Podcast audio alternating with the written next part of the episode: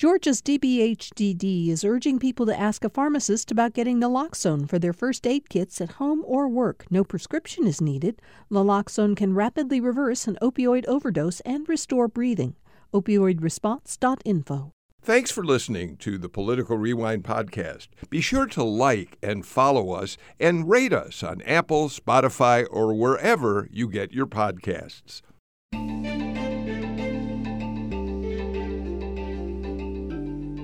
Welcome to another edition of Political Rewind. I'm Bill Nigut. As usual, a lot to talk about, so let's get right to our panel uh, for today. We're joined uh, from Washington by the Atlanta Journal Constitution's Washington correspondent, Tia Mitchell. Tia, it's terrific to have you on the show today, especially, uh, well, it's always good, but today especially because you are going to be back in the hearing room as the uh, January 6th committee has its latest uh, public hearing. So thanks for being with us uh, today, Tia. Good morning. Good morning. In a few minutes, we'll talk about what we expect uh, the focus of today's hearing is going to be and whether Georgia will once again play a prominent role. Uh, before we get to that, uh, let me introduce the rest of the panel. Claire Sanders is with us, senior lecturer of political science at Georgia College and State University. Um, Claire, I was thinking about you this morning because I know one of your areas of special interest is elections.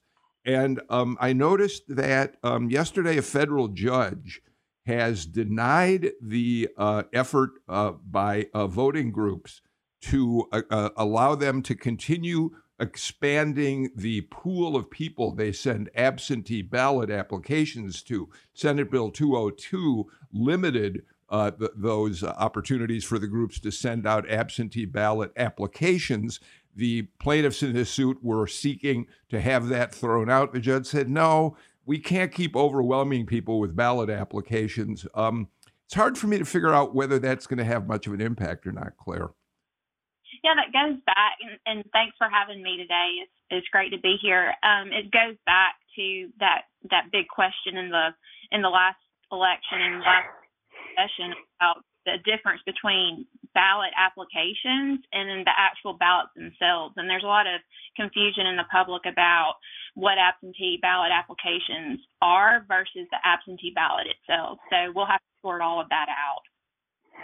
Um, it comes down to something very basic. Uh, SB 202 says once you've applied for an absentee ballot, you should not continue to be getting uh, uh, uh requests from voting groups, various groups, uh, to apply for an absentee uh, ballot. So we'll watch how that unfolds in the weeks and months ahead. Chris Grant is with us. He's the chairman of the political science department and a professor of political science at Mercer University in Macon. Chris, I, I, think we should add to your biography. Um, number one, you've you've worked on Capitol Hill, which I didn't realize until I was reading your late a biography of you. You was you were a congressional fellow in Max Cleland's office when he was working in the U.S. Senate. We know, of course, that one of your areas of expertise is uh, the former Soviet Union, Eastern Europe. You were in Ukraine uh, when the Russians launched their war and were evacuated to Poland. So um, we're glad you're back in Macon, Chris. I'm, I'm glad to be in Macon right now. I, I have been promoted. I am no longer chair of the department. I am co-chair of the department. So um, I have to give deference to my colleague Lori Johnson, who's been with you before, um, and that we're sharing those duties today. Um, I was with Senator Cleland um, in the summer of 2000. They created a special deal for me so I could go up and spend time in his office. It was really a remarkable experience. It really expanded my understanding and thinking about politics. I met Patricia Murphy up there and a number of other yeah. really fine people. And um, I, also learned that from Senator Cleland, particularly, that you could be disagree you could disagree with others without being particularly disagreeable. And he was a yeah. bright and shining star of what civil politics could be. And I try to remind myself of that. I, am glad you said that. Whatever your politics, whether you're a liberal, whether you're a conservative, whether you voted for or against Max Cleland back in the day, uh, he was beloved on Capitol Hill by almost everyone because he always brought that positive attitude with him in his uh, work. So thanks for pointing that out to us. Um, and uh, Chauncey Alcorn is back with us as well, a reporter at Capital uh, B, which I think, Chauncey, is such a great addition to uh, the uh, world of digital journalism for those of us uh, who follow you. Um, remind remind people what the URL is if they want to go to Capital B and Capital B Atlanta. Absolutely. Thank you, Bill. Um, so we have uh, atlanta.capitalbnews.org, which is the uh, Capital B Atlanta URL, as well as uh, just capitalbnews.org, which is our um, national um, platform as well. So um, feel free to check us out. Um, where um, black voters are obviously playing a big role in these elections, and uh, it's a you know if you want to see what their what the issues are affecting them, that's a good place to go. And Chauncey, you of course have written for the Grio.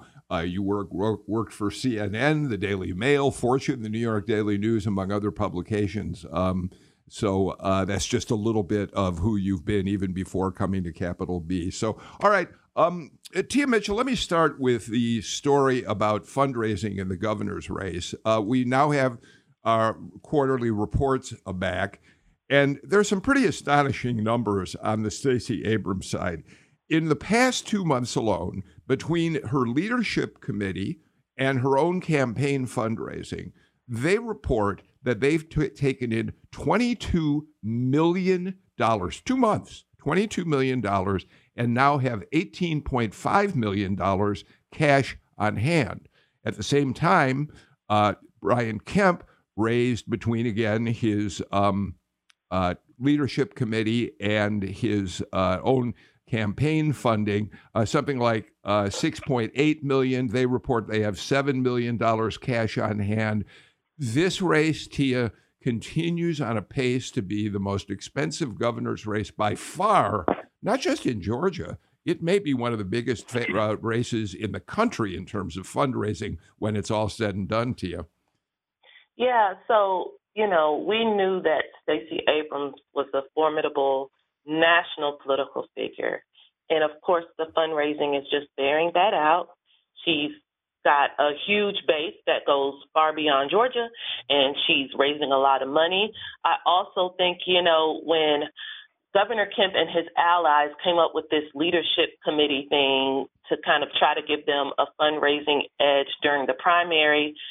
Um, I'm not going to say they didn't think about the effects in the general election, but they prioritized the advantage it would give him in the primary and perhaps didn't account for or decided to just deal with the the fact that his Democratic opponent was going to be able to take advantage of that as well. And she is, and now she's outraising him.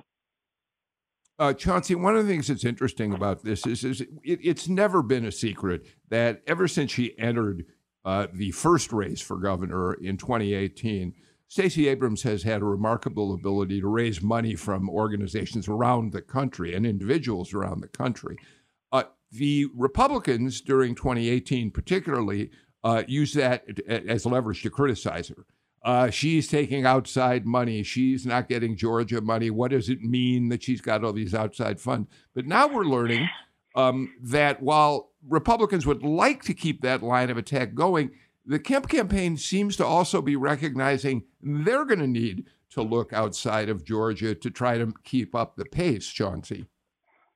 Yeah, this isn't the first time Governor Kemp has um, both complained and uh, kind of uh, picked up from uh, um, Stacey Abrams' playbook. Uh, and uh, they were talking, I believe, then in the last election cycle, 2018, about their her ability to, um, you know, uh, grassroots and, and get more voters to, uh, registered, and they were and Republicans trying to learn and pivot and capitalize off of that, off those lessons as well.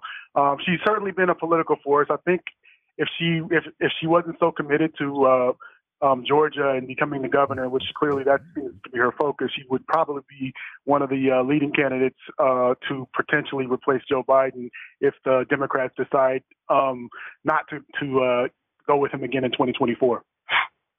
Claire. I would say there's so much to unpack here. I wish we could um, unpack it all. Um, so, challengers to incumbents have to overcome the the money problem and the name recognition problem. Those pro- those are not problems for Stacey Abrams, obviously, um, but the two things that aren't problems are are going to go a long way to to help Abrams, but what she can't control right now is the national climate, the national political climate that relates to the economy, um, inflation, um, gas prices, all of that. So that is you can't control this the fact that the national economy is what it is. Um, the the political environment seems to be more favorable for Republicans going into the midterms. However, with the recent Dobbs ruling, with um, other factors, maybe Abrams and her campaign can use their their um, advantage in fundraising to capitalize on those issues. I mean, the name recognition is there, and the Abrams campaign is is taking the strategy of focusing on blocks of voters, and I see the Abrams campaign just really taking that strategy into the midterms, focusing on women in particular, for example, those suburban, um, those coveted suburban women voters.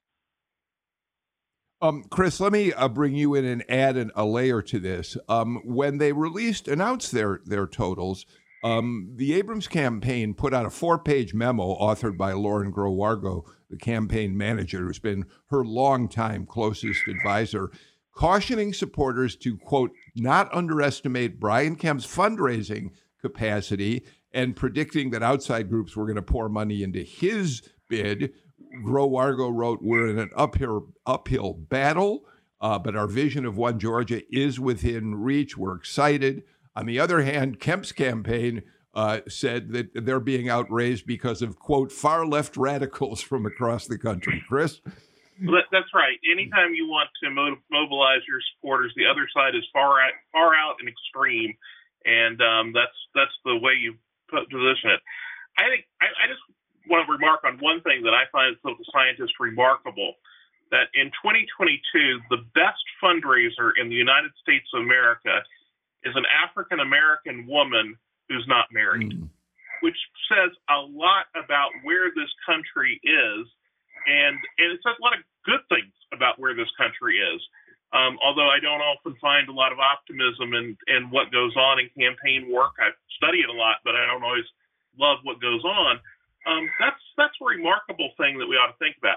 Georgia had the most expensive Senate races in the country in the last election. They were historic highs for the nation as a whole. I think when all was said and done, it was about a half billion dollars we spent on the campaigns in those Senate races. I find that to be astonishing. I'm not. It's not a record that I'm real proud of. Um, Georgia used to have very low cost elections, some of the low cost, lowest cost per vote in the country um, which meant that the elections were not, and this was even when the elections were competitive, they were still much lower cost, which meant that people worked for the votes and, and it was much more a volunteer effort. Now, I mean, they're certainly looking for volunteers, and I've got students that'll be volunteering on the campaigns, but they are much, much more professionalized, which has its advantages. Um, going back to something Claire said that I think is really important is that um, Abrams is targeting specific groups, and this becomes really important for Democrats, especially in a state like Georgia, where it is a possible win state, but it is not a probable win state. And um, you got to get out every kind of voter that you think, and especially flying into wins in this election. The national wins don't favor Democrats, although I, I've been saying for a year now, Georgia could be counter to the national wins, and, and, and this could be a very good year for Republicans, but Georgia could be the standout opposite for that. I'm not sure. I'm not predicting. No crystal ball, but um, but I do think that you have to get out every group, and the Abrams campaign has to target messages to different groups in different ways, more so than the Kemp campaign does. Part of the Kemp campaign's advantage is they can just say, "Ooh, Stacey Abrams," and that motivates some people. On the opposite side, some people are motivated by "Ooh, Brian Kemp," but not as much. So, uh, T, in just a minute, I want to talk about a new poll from the New York Times and Siena that shows what kind of headwinds any Democrat, including Stacey Abrams, might, might face. But before we get there, Chauncey, um, we've already heard Claire talk about the Abrams campaign really reaching out to women, uh, suburban uh, women particularly. Um, but you uh, said the capital B, you, you, were able to sit in on a session uh, that Stacey Abrams had with African American men. Tell us just a little bit about that. Absolutely. So, um, uh, about a week or so ago, on a, um, Stacey Abrams uh, uh, hosted an event at uh, Cam Newton's Fellowship Cigar Bar. This is in um, downtown Atlanta that was geared towards black men. Um, the idea behind it is just to kind of hear the issues that are, um, you know, the black men care about, some of the issues that they're concerned about this election cycle, and uh, for um, candidate Abrams to illustrate how her policies would address those issues. Um, this is it's interesting because uh, there was a lot made during the 2018 um, election cycle uh, uh, during their first matchup um, between um, Ms. Abrams and Governor uh, now Governor Kemp. Uh, uh, there was uh, a relatively small deviation for black men that voted for Kemp. Um, this was also around the same time there was all this fluctuation and, and with uh, Donald Trump, then President Donald Trump's approval ratings amongst African Americans, and there was a lot of speculation that there there might be some inroads for Republicans to make. It didn't really pan out that way for Trump in 2020. He got about the same uh, average that you would see, but it was all there was some concerns raised about uh, black men as as uh, someone just said previously. Uh, the uh, Democrats need everybody to turn out. So um, while 90% of black people in general vote Democrat um, in Georgia, uh, they want to make sure shore up that base, um, and that was what the event was geared towards.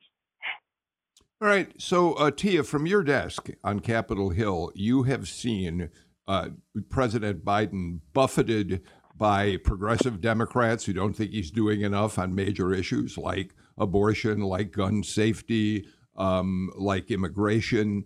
Um, and and that and at the same time, obviously getting nowhere with Republicans, and all of that has, I think, it's fair to say, contributed to problems that he has with convincing Americans that he's doing a good job for them in the White House. And I want to um, make sure you get a chance to respond to this. The new New York Times Siena poll uh, now shows Biden with an extraordinarily low approval rating, 33 percent. Of course, most Republicans disapprove of his work, but 64% of the Democratic voters who were polled in this said they don't want him to run for re-election in 2024 and only 13% of the total of the people surveyed said they think the country is on the right track. And those are headwinds that Stacey Abrams and every other Democrat is going to have to contend with in the fall elections, right, Tia? Yeah, I mean, Joe Biden has a lot going against him. You know, um, the economy, and I know that's like the understatement of the year, but like, I think Joe Biden was elected to be the president the American public thought they needed for that moment in time, which is coming off of four years of Donald Trump and um, not wanting to give Donald Trump another four years. And a lot of Democrats, particularly black Democrats, were very pragmatic in saying, we're going to pick the guy who we think can beat Donald Trump. Because if we take a risk and pick a guy or a girl that we might like their policies a little better, we don't think Republicans and people in the middle are going to embrace that stuff. And then we might end up with four more years of Donald Trump. So let's go with the guy who we feel strongly can beat Donald Trump. And they bet on Biden and they won. Um, and Biden is giving them, in some ways, what they wanted. We don't have tweets at midnight on a Saturday that totally derails, you know, potentially national and international security. And we don't have, you know, there's that steady hand. But Biden has his parts, his negatives, mainly age, and we cannot ignore that. He is the oldest man to serve as president. He is, um, what, 78, Eight. I think? Yeah. yeah. Yes. Um, let's think of the 78 year olds in our lives, our grandparents. We, we we love them and we honor them, but we wouldn't necessarily feel them qualified to run the world's most powerful nation. That's and they wouldn't necessarily want that job. Like I know, you know, my mom just retired and she's in her 60s and she just retired and wants to, you know, take, you know, anyways, I think all of those things we are now being confronted with what the reality of having Joe Biden as our president is, which is he's still pretty moderate as a Democrat. He still believes in bipartisanship and things that are getting in the way of what you know, progressives would like him to do. And he just can't he can't function the same way a younger man could function. Um, if you compare his uh, his schedule, his public schedule to Donald Trump or Barack Obama, it's just not as robust. And you know, I think people are saying, I don't know if this guy. Number one, do we want someone who has a more robust agenda, and do we want someone who's more capable of being more active? Well, I think Claire, let me bring you in. Uh, I know you want to get involved here. Let me, but let me ask you a question to, to bring you into the conversation. It it does strike me that Biden is caught in a difficult place with his own Democratic Party. Uh, you've got the progressive Democrats on the Hill very impatient to get action on uh, on abortion, on guns, on immigration, um, on other issues, and uh, so they're pressing him hard they are contributing, I think, to the feeling that the administration is in a state of paralysis and can't get things accomplished, even though a lot of what the progressives are asking for are outside of the control of the White House. Absolutely, and I, I echo what Tia said in terms of the sentiment that that brought President Biden into office was this that um, Americans were looking for someone to sort of steady the ship, so to speak, independent voters especially. Um, but the problem is, is that the ship isn't steady right now, and you have the parties, the political party leaders, the um, the sort of even extremists in the in the Republican Party, the Democratic Party, who are um, arguing for different policies to steady the ship when it's the independent voter in the middle that simply wants someone change. Um, so, um, in terms of the economy and the, the turmoil, I, I come back to the state elections. Is it in it's in Stacey Abrams I would say if I was a campaign strategist, I worked on her campaign, it's in the interest of that campaign to focus on Georgia politics, whereas it's in the Kemp campaign interest to focus on national politics. Chris, and then Chauncey. I, I would agree with Claire. I want to go back to one thing that Chauncey pointed out earlier about the outreach to black men in particular. Um, mm-hmm. After the 2018 election, I was playing around with some numbers. And if Stacey had done as well with black men as Obama had in 2012, she would have gotten into the runoff. And there would have been a runoff for governor. Whether she would have won it or not is a different question. And if I remember correctly, and I could be off on this, I think that that would also have been true if she had done as well as Hillary had done in 2016. And so there is a dimension of politics that comes in with gender, um, and, and and especially with black men in this election, that is a is a point that they are looking at and trying to target and think about. And one of the, Georgia's a really interesting state in a lot of ways because we have a, a different population. We talk about demographics, but our demographics are not, when we talk about African Americans, uh, a particularly um, ill-educated or um, uh, non-affluent population. The, the African American population in Georgia is far ahead of all indicators of other states in the country. And so um, we're talking about a very well educated, very capable um, political force in the um, in the electorate.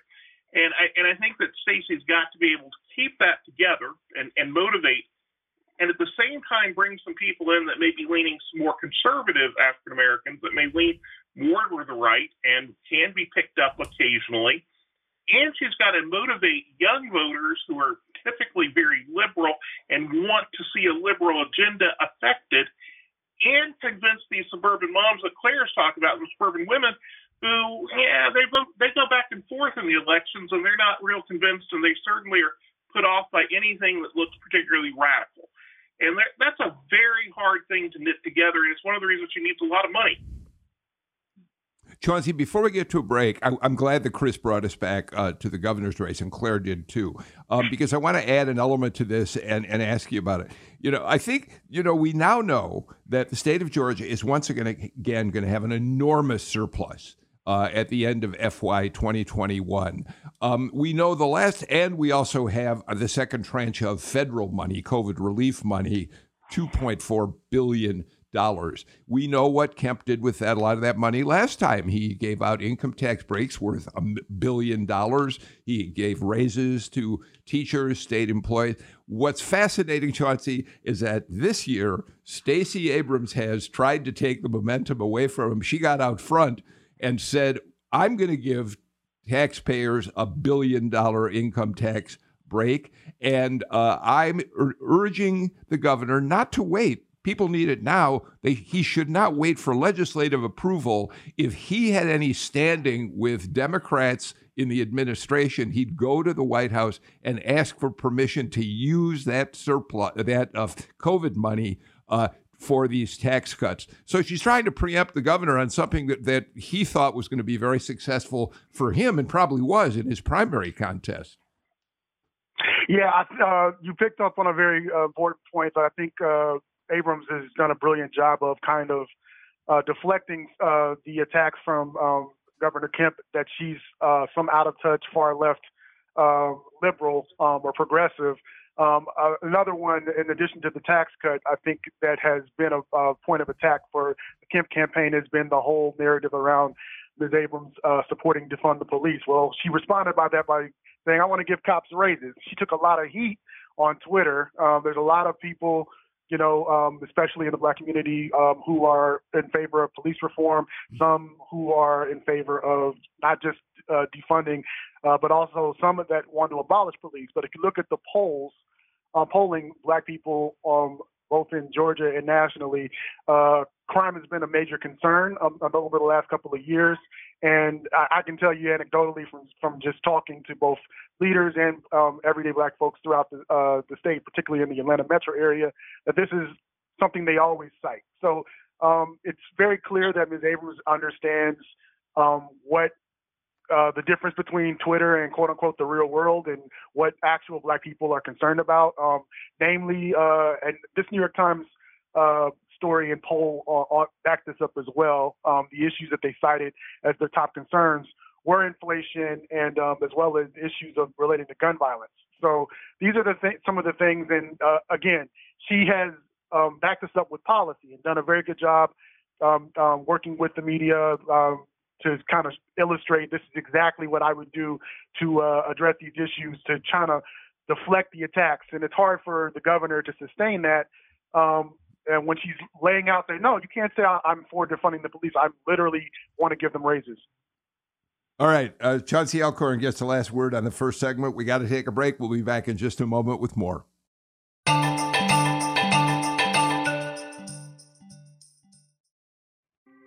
Thanks for listening to Political Rewind. If you like this show, you'll also like Georgia Today.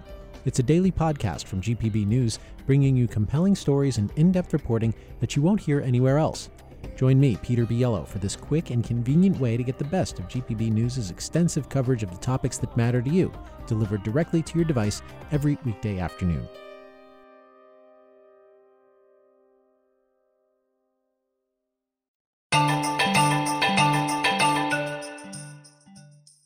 Um, I mentioned in the headlines to the show that the New York Times Siena poll had a little bad news for Donald Trump as well. And what I meant by that is virtually half of Republican voters surveyed said they would rather have another candidate than Donald Trump uh, as their nominee in 2024. Ron DeSantis is the guy right now who uh, is a preferable choice to uh, many Republicans out there. So I just wanted to make sure I mentioned that. Uh, Tia Mitchell, uh, Chauncey Alcorn, Chris Grant and Claire Sanders uh, join us on today's show. Tia, you have been in the hearing room for um, maybe every one, but certainly most of the January 6th committee hearings, and you'll be back there this afternoon. They start at 1 o'clock. Of course, GPB will carry the hearings on all of our platforms on air, TV, radio, and digital as well. Tia, would you mind just give us a moment? What does it feel like in that room? What's the atmosphere like? I, I see that most of the room is taken up with tables for media, which makes sense since the January 6th committee wants to get as much attention from the media as possible. What's it feel like in that room? So I have not missed a hearing yet, and the room feels it's it's shifted depending on the testimony. You know, the day that the testimony included um, the ladies from Atlanta, the the Atlanta election workers, and their personal testimony of feeling attacked and that their safety was in jeopardy because of the lies about the election. That was really heavy. It was really sad. You know, the testimony from the officers talking about fighting the rioters and talking about, you know, she was fighting through her colleagues' blood. That was, you know, it's heavy stuff. And we're, you know, us journalists, we are human too. And it's not easy sometimes to hear really terrible things. But I will say, in general, the we understand the weight of what's going on, and we feel that our duty is to make sure that people at home know what's being said in the room and digest it and have it boiled down. So I expect nothing different um, today. I do think it might it may be a little heavy at times. We know that it's going to focus on the role of extremism and conspiracy theories. What what I'll be listening for is um, there's going to be some discussion about QAnon in the QAnon conspiracy theories and how that also played into January 6th. You know, there was this like, there were groups with different agendas that all came together that day. You had militia groups, you had um, far right white nationalist groups, and then you had QAnon conspiracy theorists, and they were all kind of melded together, both at the Stop the Steal rally and later at the Capitol. And we know that QAnon played a part in Marjorie Taylor Greene's rise to prominence, for example. I don't know if that's going to come up today, but that's the type of thing I will be listening for. Claire, uh, we do know that um, since the last hearing, just the other day, uh, the White House attorney, Pat Cipollone, uh, finally came in and gave testimony behind closed doors to the committee. It, it, trying to predict what the committee is going to showcase and how I've learned is a fool's errand. But let's assume it's likely that we're going to see clips from Pat Cipollone today, and that could be very important because he will be able to uh, uh, expand upon what Cassidy Hutchinson told. Uh, the committee about how Trump was behaving uh, be, leading up to January 6th and during the insurrection itself.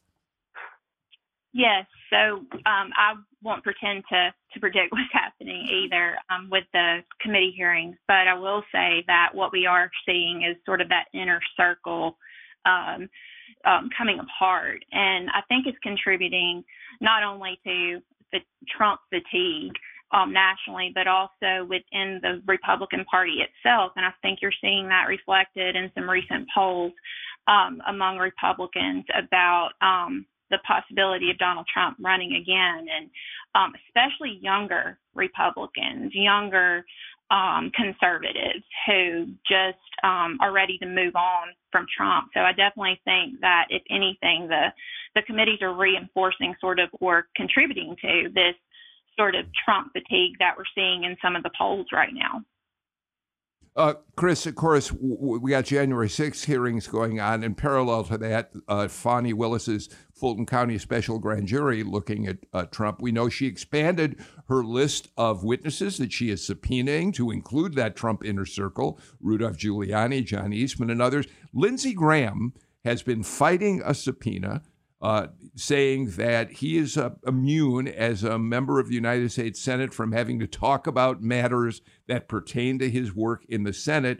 A Fulton County judge, uh, Judge McBurney, yesterday said, Sorry, Senator, uh, you're not covered because this was extra legislative uh, involvement. He made f- two phone calls to Secretary of State's office saying you ought to look at absentee ballots a little more closely this isn't over in the courts. Lindsey Graham will obviously appeal, but so far he's lost his bid to not have to testify. It will be interesting to see how far this case goes. Um, I think most people would argue that there is no, the, the Constitution provides for senators to be able to conduct the duties of their job, and I think we all look at that as a legislative function of their job. Um, this is not the legislative function of the job. And no surprise that a, a, judge in Georgia would say that. It'd be interesting to see when it goes to the federal system because federal system may look at this differently. Um, and it might go all the way to the Supreme Court before it's all over with. Um, I, I, it's a very interesting case. And of course, the Supreme Court has not given unlimited ex- executive privilege to presidents, especially um, on matters that are in the past. Chauncey? Yeah, um, Senator Graham is such an interesting case. Uh, a guy who went from, um, you know, being almost a never Trumper, but when the president was, uh, when the former president was running in the 2016 cycle, to, um, you know, being one of his uh, uh, strongest supporters while he was in office, to um, on January 6th saying he was out um, after um, the, the uh, insurrectionists tried to storm the Capitol and now he's in a position where he's really stuck between a rock and a hard place. I think the one thing that he can't afford to do is be one of the uh, guys that is labeled, uh, or rightly or wrongly, as contributing to Trump's demise. Uh, while Trump certainly has lost uh, a lot of popularity um, as it relates, uh, particularly when he focuses on issues perceived to be about him and not about the um, groundswell of right-wing support that he kind of rode to uh, his his 2016 victory. Um, he still has a, obviously a strong following, and that's been uh, playing out in primaries uh, throughout the country, while not necessarily, obviously, not so much in Georgia, but other states. And uh, I don't think, uh, you know, Senator Graham wants to be in a position where he might be uh, the guy who, you know, potentially uh, gets takes Trump down or any of his followers. Tia, there seems to be real synergy between the January 6th committee and the Fulton County uh, uh, District Attorney's Office, Fani Willis, and all this. Uh, there seems to be some back and forth in terms of information that's being gleaned. I don't mean to suggest that Fani Willis is secretly or quietly leaking testimony to the January 6th committee, but clearly she is getting uh, uh, good information that she can expand upon here in Georgia.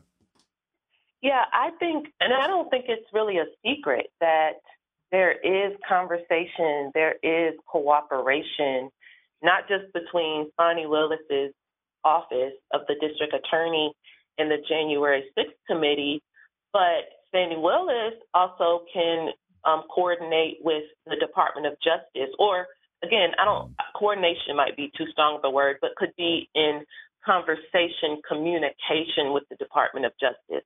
You know, there's a little bit of a firewall between the January 6th committee and the Department of Justice. We've seen that um, that the January 6th committee has operated very independently of the Department of Justice, but I think there's a little bit more of an open door between the district attorney's office and the Department of Justice because again, they're both kind of looking at possible criminal matters. Claire, before we get uh, to our final break of the show, I want to ask you to expand a little bit about a, on a comment you made a couple of minutes ago. You said that you think that what we're seeing happen in the January 6th uh, hearings uh, might be contributing to Trump fatigue. And, and the reason I, among his own people, among Republicans, and, and the reason I want to ask you to expand upon it is because I, I think there have been questions about how much attention the American people are paying to the hearings. The ratings have been pretty good uh, uh, for the most part, and they've been extraordinarily well packaged. Um, so, tell, give me your sense of what you think about the way they're impacting how we're all watching uh, to see uh, how it's affecting Trump's image. So, in terms of timing, we know in politics it's all about timing. We also know that um, when it comes, if we're talking about the, the midterm elections and how we think maybe the hearings will factor into the midterm elections, the midterm elections are along, they're way in the future, right? I know it seems like they're coming up quickly, but politically speaking, it's forever away. So, um, what I do think the, the hearings are doing in terms of contributing to this Trump fatigue is that it's sort of um, some of the revelations, and you're right, everything has been packaged very carefully, um, has been, um, the ratings have been relatively high for the hearings. But I think it's giving certain parts of the Republican Party, groups in the Republican Party, the permission to move on, if that makes any sense.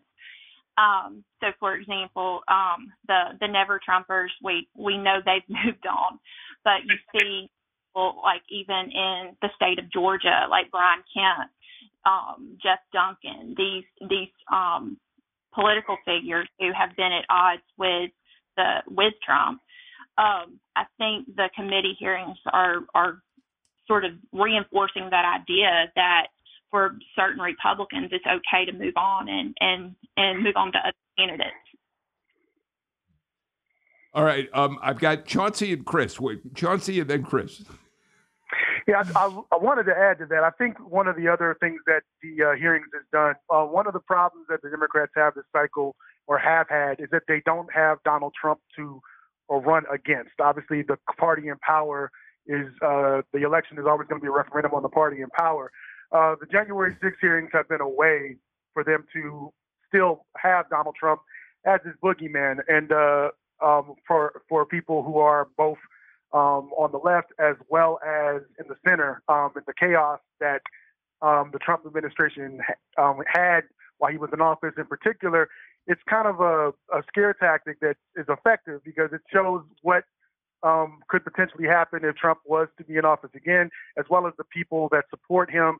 And uh, while Democrats certainly have had their own issues um, governing, um, they're looking and saying, this is what, if you don't uh, want to give us power back, these are the people that are going to be in control of the country. Is that something that you want? And we've already um, seen, obviously, the uh, effects of Trump's Supreme Court judge appointment, um, uh, justice appointment, um, with the overturn of Roe, and uh, that was another uh, opportunity for Democrats to say, yeah, maybe we haven't done everything you want, but if you don't vote for us, these are the people. This there's going to be more of this.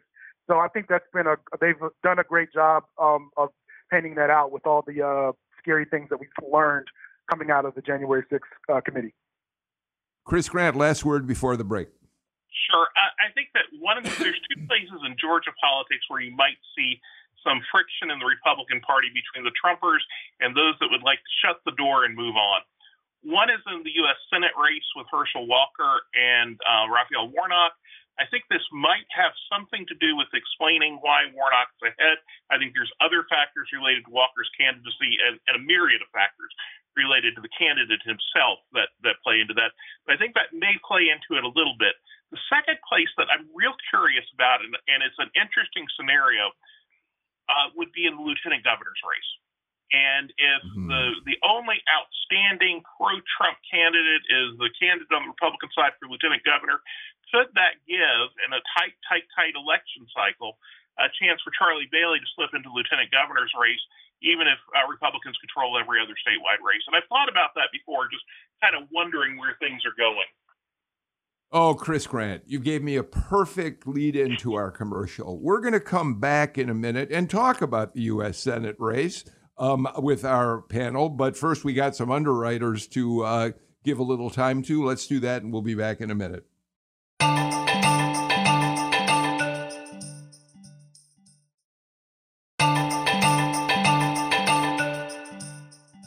So the country is baking under some of the hottest summer temperatures we've ever seen. Here in Georgia, it's strange that it's almost a relief if the temperature only gets to 88 or 89 degrees on a summer day. Drought is affecting a good portion of the country, and the Supreme Court says the EPA doesn't have as much power to deal with climate change as uh, they thought they did. I mention all that because tomorrow we're going to take a look at all of this climate change with two of the country's leading experts. Dr. Marshall Shepard from the University of Georgia, Dr. Marilyn Brown from Georgia Tech. They have a lot to say about what we're experiencing and why we've got to act now. We'll get to that uh, tomorrow. Chris Grant, since you brought it up first, uh, the Raphael Warnock uh, battle against Herschel Walker is one of the most interesting, if not the most interesting, Senate races in the country. And uh, it's interesting that we're beginning to wonder whether there's going to be some ticket splitting. Uh, Republicans who vote for Brian Kemp for governor but vote for uh, the incumbent Raphael Warnock for uh, Senate. And you think that Trump may be uh, part of the reason that uh, Walker is suffering a little bit, but his misstatements and all we're hearing about the dissension in his campaign, the baggage, the personal baggage that he carries, has got to be all part of that, Chris. Uh, oh, yeah. I think it's a combination of factors, much of which are associated with the candidate himself. Um, that make it difficult. But I also, this narrative that may come true may become that Herschel Walker is kind of a Trump imposed candidate on the Republicans of Georgia, um, which allows them to have some cover from this candidate that is, by many measures, not the um, strongest candidate we've seen come down the pike um, in a state that's had relatively strong Republican candidates now for a quarter century. Chauncey? Yeah, I, I, I think the Trump issue with Walker is, uh, in my personal view, uh, uh, not as prevalent as some might think. He hasn't really done a lot, um, whereas uh, like uh, Senator David Perdue and uh, like emphasizing, um, you know, the, the election being rigged or, or things of that nature. Most of the time, he's been spending uh, has been focused on deflecting uh, his own personal scandals and, and, and, responding to those. I think a bigger issue with um, Walker and then this issue with Warnock, um, which is interesting because uh, one of the things that um, I, uh, after interviewing both of them um, recently for a couple of stories, um, Senator Warnock has been very focused on um, uh, letting people know what he's done for them in terms of uh, bills that support the issues that are that are most uh, prevalent right now, namely inflation. Um, I think the black um, uh, electorate is is a big key here. Um, Senator Walker, uh, I shouldn't say Senator Walker, candidate Walker, has been um, hasn't done a very good job of appealing to uh, black folks, and I think that was one of the uh, things that Republicans thought a black candidate would be able to do, but all the polls uh, most recently have shown he, uh, he has less support amongst black people in Georgia than Brian, even Brian Kemp, or if you wanted to go back to 2020, than Donald Trump. Uh, I, I recently asked him about that, and uh, he kind of deflected and, and, said he didn't think that the poll was accurate. The I think it was either the Quinnipiac poll or the uh, East Carolina poll that had his black support at around seven percent, and again, that's less than the, uh, what Brian Kemp has. So that is, I think, uh, a bigger factor, and just his, you know, his uh, foibles and um, missteps and um, you know bad interviews and things of that nature. Tia, one of the things Chauncey wrote for Capital B was a story about how uh, Warnock's agenda is appealing uh, to black voters across the state. And one of the big ones, of course, is he's pushing the president uh, on uh, the, the issue of canceling uh, student loans. Um, and, and that's something that uh, Chauncey writes is important to black voters. He also talks about the federal gas tax is hitting black families harder than white families. Um, so, your take on uh, the way Warnock is uh, is uh, legislating and running his campaign?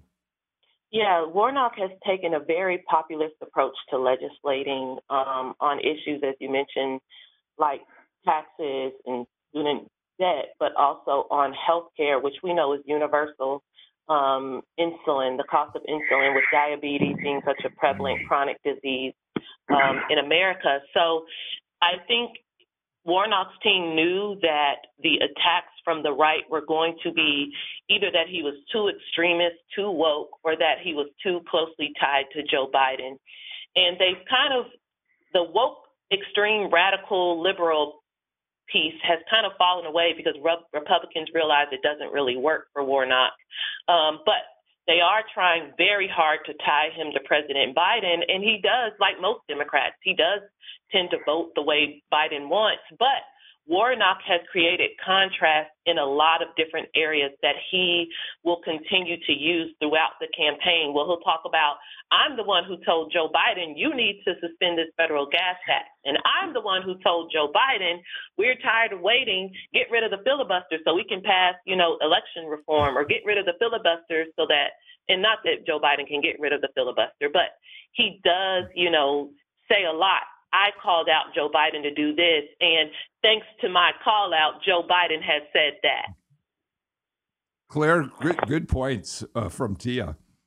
No, very good point. Um, in terms of, of Raphael Warnock, I would say in political science, we talk about your Hill style versus your, your home style. And Warnock has, seems to be doing well with navigating both of those approaches. So he's um, positioned himself well on the Hill um, he comes back home, he can take credit for what for what he has done, um, what he's attempted to do. Um, and he also, um, I'm hearing from around the state, has a really good reputation. His office has a really good reputation for constituency services. So he's really built, um, I think, in the short time that he's been there, a record for um, for that an incumbent wants to build to to be that um, that that hill that a challenger will have to climb, right? To um, because Warnock there, Warnock um, is has the experience of being in office, and that's something that his his challenger does not have. Chris, you want to get a final that, word in? That that one other thing Senator Warnock has is a very helpful partner in Senator Ossoff. Senator Ossoff is lying back. He's not taking up the stage. He's not, oh, going down to the White House and declaring that he's in favor of the president's tax cuts without telling his partner in the Senate that he's about to do that. Ossoff is playing the role very well. They collaborate a lot. They work together a lot. And I think Georgians like that vision, regardless of party. Um, all right. Chris Grant, you get the final word on today's political rewind. By the way, Chauncey Alcorn, um, we're going to post a link to your piece that we talked about a minute ago about uh, how Raphael Warnock is legislating in a way that he hopes will uh, um, assure that uh, uh African American voters turn to him in the fall. We'll put that up on our social media. Um, again, tomorrow we're back with a brand new show. We're going to really focus on climate change with Marshall Shepard and Marilyn Brown. We hope you'll join us uh, for that. Um, but my thanks uh, to Alcorn, Claire Sanders, Chris Grant, Tia Mitchell. Good work today, and really can't wait to see your uh, reporting on this afternoon's hearings. Um, that's it. We're back with a brand new show tomorrow. Jay Cook, thanks for taking over directing the show today. I'm Bill Nigut. Until I see you again, take care. Please stay healthy. Bye, everybody.